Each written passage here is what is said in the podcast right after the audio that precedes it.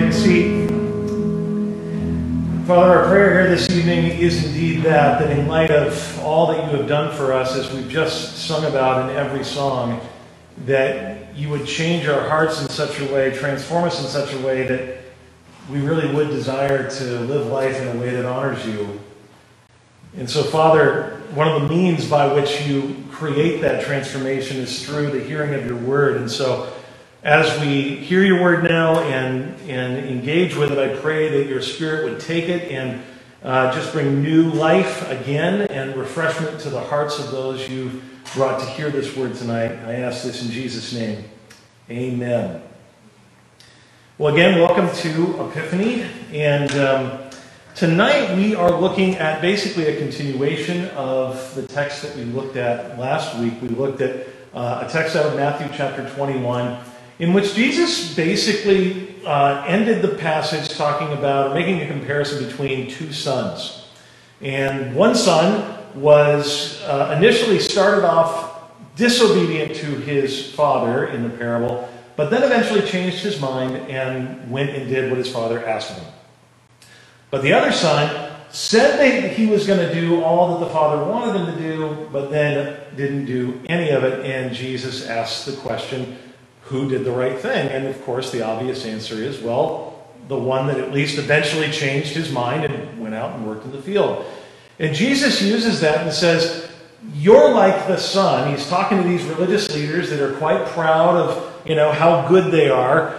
And he says, You're like the son that promised you were going to do all the things and didn't actually do anything. And so it's, it's pretty harsh that this group of legalists and religious leaders and tonight he's going to continue, uh, well, he's going to continue bringing the heat. Uh, so, with that said, um, we'll look at Matthew 21, verses 33 through 46. Here's what it says Hear another parable.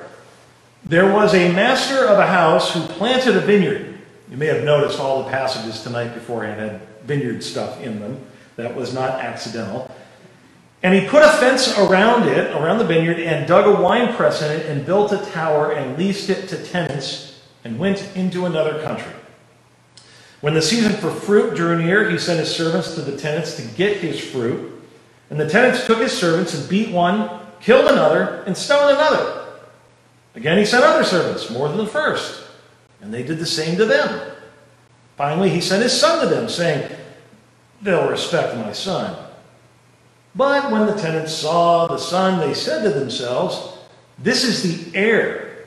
Come, let us kill him and have his inheritance. And they took him and threw him out of the vineyard and killed him.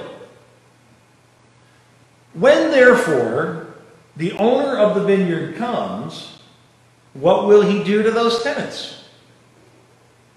They said to him, quite obviously, he will put those wretches to a miserable death and let out the vineyard to other tenants who will give him the fruits in their seasons. Jesus said to them, Have you never read in the scriptures, the stone that the builders rejected has become the cornerstone? This was the Lord's doing, and it is marvelous in our eyes. Therefore, I tell you, the kingdom of God will be taken away from you and given to a people producing its fruits. And the one who falls on this stone will be broken to pieces, and when it falls on anyone, it will crush him. When the chief priests and the Pharisees heard his parables, I love this line, they perceived that he was speaking about them. You think? And although they were seeking to arrest him, they feared the crowds because they held him to be a prophet. End of reading. Uh, if you read the Psalms at all, you will notice from time to time, fairly frequently, there's a pretty regular lament coming from the saints who have written the Psalms that sound something like this O Lord, how long shall the wicked, how long shall the wicked exult. That's actually a direct quote from the psalm.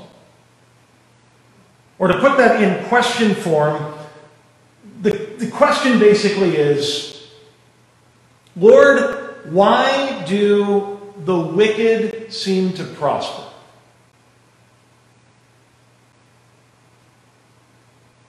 You ever found yourself having that question? Why does it seem like the bad guys get away with it? I'm pretty sure at some point or another, all of us have probably had that question at least pass through our mind. And based on who we think, quote, the wicked are, that's a really fraught term, right? Wicked. Uh, we can't help but quest, ask that question from time to time. I mean, uh, you know, we see people like tyrants that rule over their nations with iron fists and starve their population. We see, you know, things like the Uyghur population being uh, hauled off by the government in China to concentration camps, and uh, you know, over a million of them are being placed into something like that. And and it seems like those in power will not really face anything for their horrible atrocities. And we're tempted to say, like, how long? It's not just politicians out there. We see it in our own politicians. We see it at work. I mean, we see people that get away with cutting corners and they never seem to get caught. I mean, you know, we, we've, we've come across this stuff. How long shall the wicked exult? The wicked get away with it and prosper. Or do they? That's the question I want to deal with tonight. How does God deal with the wicked? Because that's what these tenants in our parable are referred to as the wicked. Well, first of all, God patiently sends representatives to this group of wicked tenants. Now, I should clarify before I go any further, it's important to point out a couple details about the parable, just so we're all on the same page here. Um, everything in it is originally addressed to the people of Israel and specifically the corrupt uh, religious establishment in Judah or Jerusalem. Therefore, just about every character represents something or someone in Israel's history. So when you hear of the master, of course, you're hearing of God. Uh, the vineyard is Israel or the broader people of God. The wicked tenants are Israel's leadership. And the servants that the master sends to get the fruit are the prophets that we see all throughout the Old Testament. And of course, the Son is the Son, Jesus himself. So let's see the first way that God handles the wicked. He is the master in this parable. Verse 34 When the season of fruit drew near, he sent his servants to the tenants to get his fruit. This would have been such an expected and common practice. Of course, it's his field. What any tenant from that would naturally do is give to the owner's servants what they are requesting. They would naturally heed the word of the owner's representatives. But not these tenants. It is with some degree of shock, no doubt, that Jesus' hearers are told that one after another, they beat, kill, and stone the representatives the owner sends to them. It really is just sort of an outrageous display of greed and violence and lawlessness. And so, if this were any ordinary master or owner of a vineyard at that time, one would expect to read that the master of the land naturally came down upon those tenants with great wrath and furious anger for killing his workers. But instead, we read this incomprehensible statement. Again, he sent other servants. He kept on sending more. And they did the same to them. I mean, if there's a definition of wicked, they seem to be they seem to fit the profile. I mean, they just keep beating and just keep killing innocent people sent by the master. And yet, this is the picture of what Israel did to the prophets all throughout the Old Testament. Time after time after time, God sends, God raises up somebody to speak to the people, to warn the corrupt religious establishment hey, you're doing it all wrong. You're loading people's backs up with all sorts of rules that they can't do, and you're not even following them yourself. You need to stop this. And the prophet summarily is greeted with taunts, rejection, and oftentimes killing. It happens all throughout the pages of the Old Testament. Look at Jeremiah, look at Isaiah, look at Ezekiel, you name it. They all face persecution and difficulty. And yet, like the master in our story, God is so patient, so patient with them. I mean, we're talking about thousands of years worth of time in which God sends these representatives over and over again, only to see them abused and killed. Listen, I mean, you know, I have kids. And if I tell them to do something and they disregard what I tell them to do, my patience runs out pretty quickly. Like I'm not just saying they ignore because they're watching TV. Like that happens on a, you know, hourly basis or whatever. You know, that that's normal. But I'm saying, looking at me after I've told them what to do, I mean like, no. You know, just as disrespectful as possible. It doesn't take much of that before I'm going to react. God deals with this for thousands of years. And yet he continues to send patiently more representatives. And so it's natural when you hear that, when you hear of how God doesn't bring justice upon these people after they're doing this evil over and over and over again, for some to say, How long are you going to let them get away with it? How are you going to let the wicked prosper? Nevertheless, his patience goes deeper still because we don't just see God patiently sending mere representatives or workers. The master goes on to send his son. This is insane in any real scenario. But the master thinks, surely they'll respect my son. Surely they'll know not to lay a finger on him. Well, of course, that's not what, not what happens. Indeed, when Jesus came, immediately the tenants of the house of Israel, the leadership, wanted to do anything they could to get rid of him. So in Matthew 23, verse 37, we hear Jesus looking out over Jerusalem, this city that had become filled with religious legalism and corruption. And he cries out, O Jerusalem, Jerusalem, the city that kills the prophets and stones those who are sent to it. How often, how often I would have gathered your children as a hen gathers her chicks under her wings. Why does God send the representatives? It's really not even about the fruit. It's about wanting to gather people as a hen gathers chicks under her wings, wanting to protect them and provide for them. But they were not willing. And the reasoning is odd. They, they think to themselves, when they find out the son's there, well, this is the heir. Come, let us kill him, and we'll have his inheritance. Somehow these tenants thought that if they just got rid of the son, that somehow they would just take over the son's land, that they'd be able to take over ownership of it, as if the owner was going to let it happen. And yet there's an insight here into these wicked people's mindset when it comes to Jesus, to the Son. Why do they kill the Son? Because they want the son's stuff, but they don't want him. They want the gifts, but not the giver.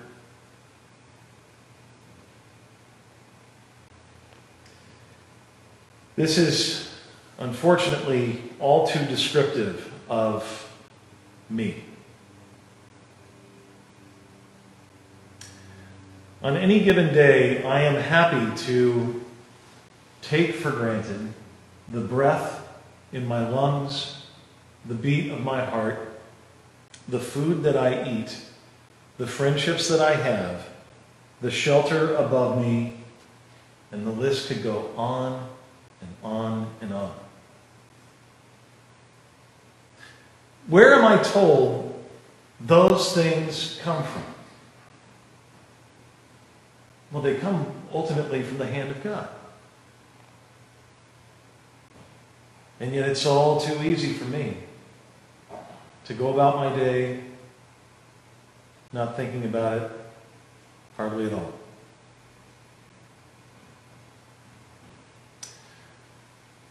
That's what these guys were doing, but on blast. They wanted the benefits that God could give them. They didn't want God. And so, you know, you say, How long, O Lord? When are you going to do something about the wicked? And so finally, finally, the master does, he brings it. He does. Finally, he brings judgment. Now, let me ask you a question. Uh, based on the, the reality that this is picturing thousands of years of workers being killed and beaten, that his son even was beaten. If this was a real owner of a vineyard and he had all of this happen to him, would anybody, would anyone in their right mind think he was unreasonable for finally punishing them? For finally saying, enough is enough? No. And that is clearly shown through the religious leader's response, right? I mean, they're not quite picking up yet that this story is about them, or at least if they are, they seem to be a little dense about it, because when they hear it, what do they say with great consternation, great condemnation in their voice? He will put those wretches to a miserable death and let out the vineyard to other tenants who will give him their fruits in their seasons. The religious leaders can't escape the logic of what Jesus is saying not realizing that in condemning these tenants, they are really condemning themselves. So Jesus quotes to them a scripture from the Old Testament The stone that the builders rejected has become the cornerstone. This was the Lord's doing, and it is marvelous in our eyes. Therefore, I tell you, the kingdom of God will be taken away from you and given to a people producing its fruits. In other words, he's saying judgment is coming. The stone has arrived. Jesus is the stone in this scenario. And it's going to tumble over all of their, their rules and regulations and their legalisms. It's always easy. It's always easy to point out the wrong in others. It's always easy to point out the unjust thing when someone else is doing it. These Pharisees had a really easy time of doing that in this story. Reminds me of another time in the scriptures where that happens. It reminds me of David when he's confronted by the prophet Nathan. David, as king, really has a terrible, terrible slip up. Even though he is a follower of God, even though he's been called a man after God's own heart, David sees a woman bathing on her roof, something that was not uncommon back then.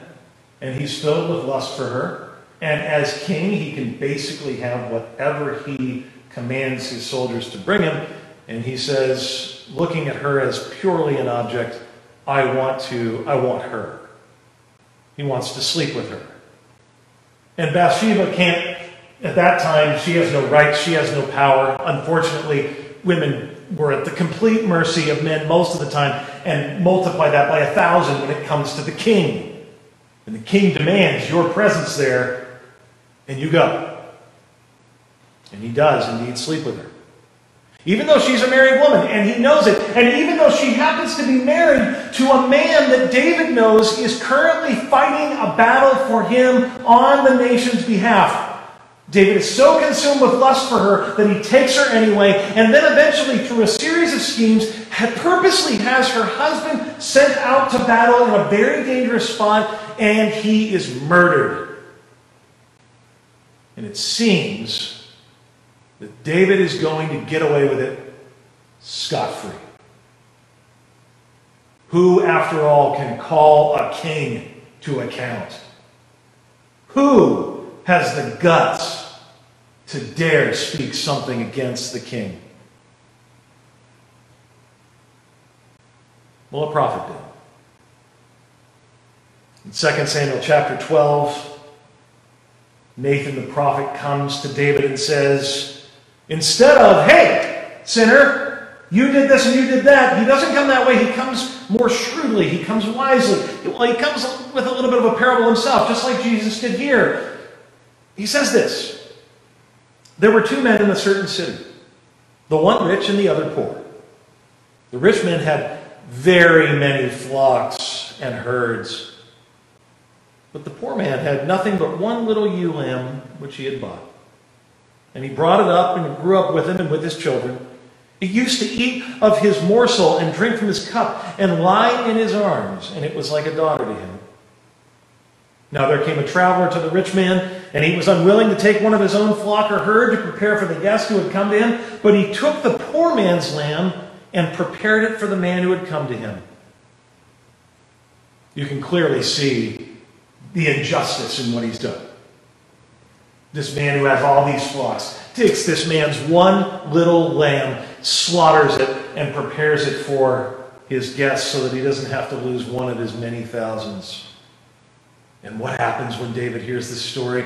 David's anger is greatly kindled, we're told. And he says to the prophet Nathan, As the Lord lives, in other words, I swear to you, the man who has done this deserves to die, and he shall restore the lamb fourfold because he did this thing and because he had no pity.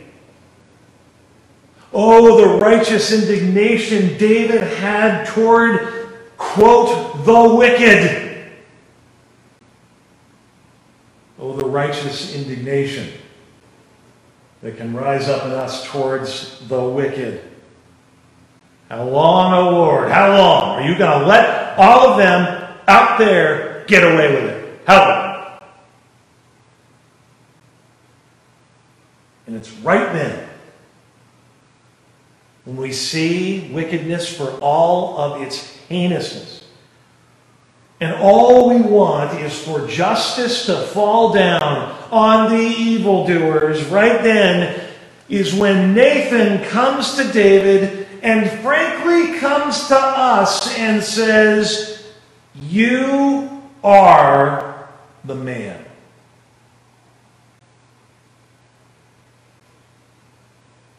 That's when we begin to see who, quote, the wicked really are. You see, we read before us in the parable today, looking at the wickedness of the tenants, looking for justice, not really realizing the whole time that in it we are being also forced to look at ourselves.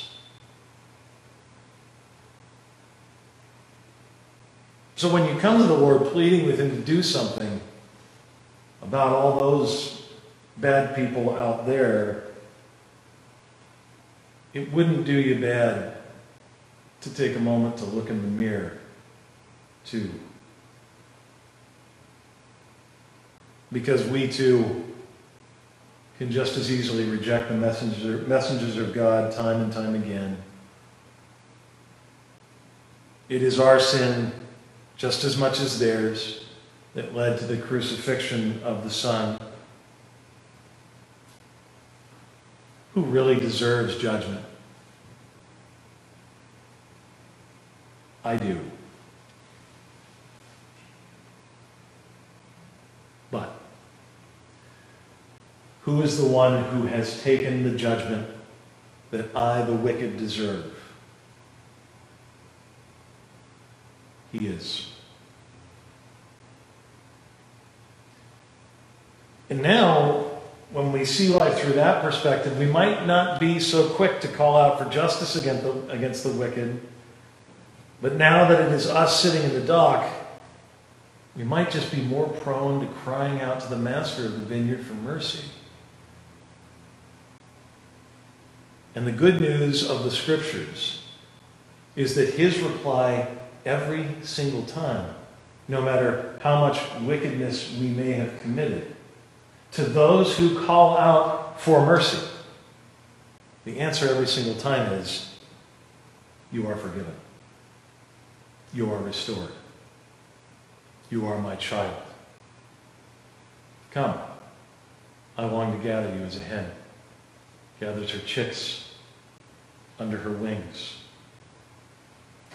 That is the profound message of the Scriptures.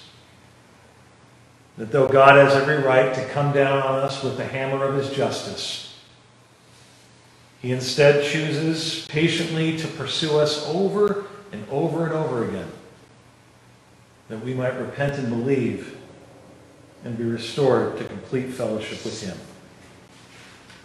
And for that we rejoice. Let's pray.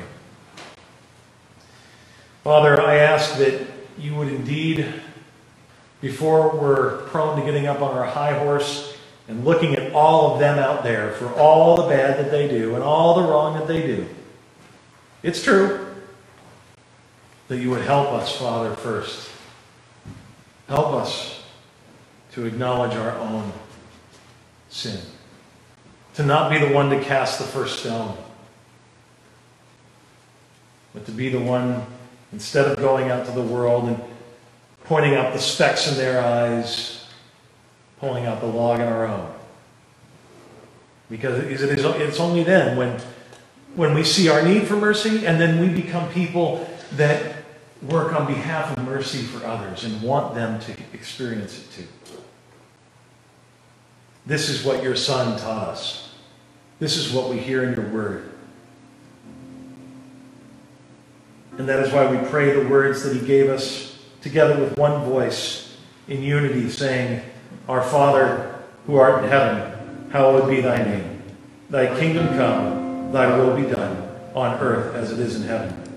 Give us this day our daily bread, and forgive us our trespasses, as we forgive those who trespass against us. And lead us not into temptation but deliver us from evil. For thine is the kingdom, and the power, and the glory, forever and ever. Thank you.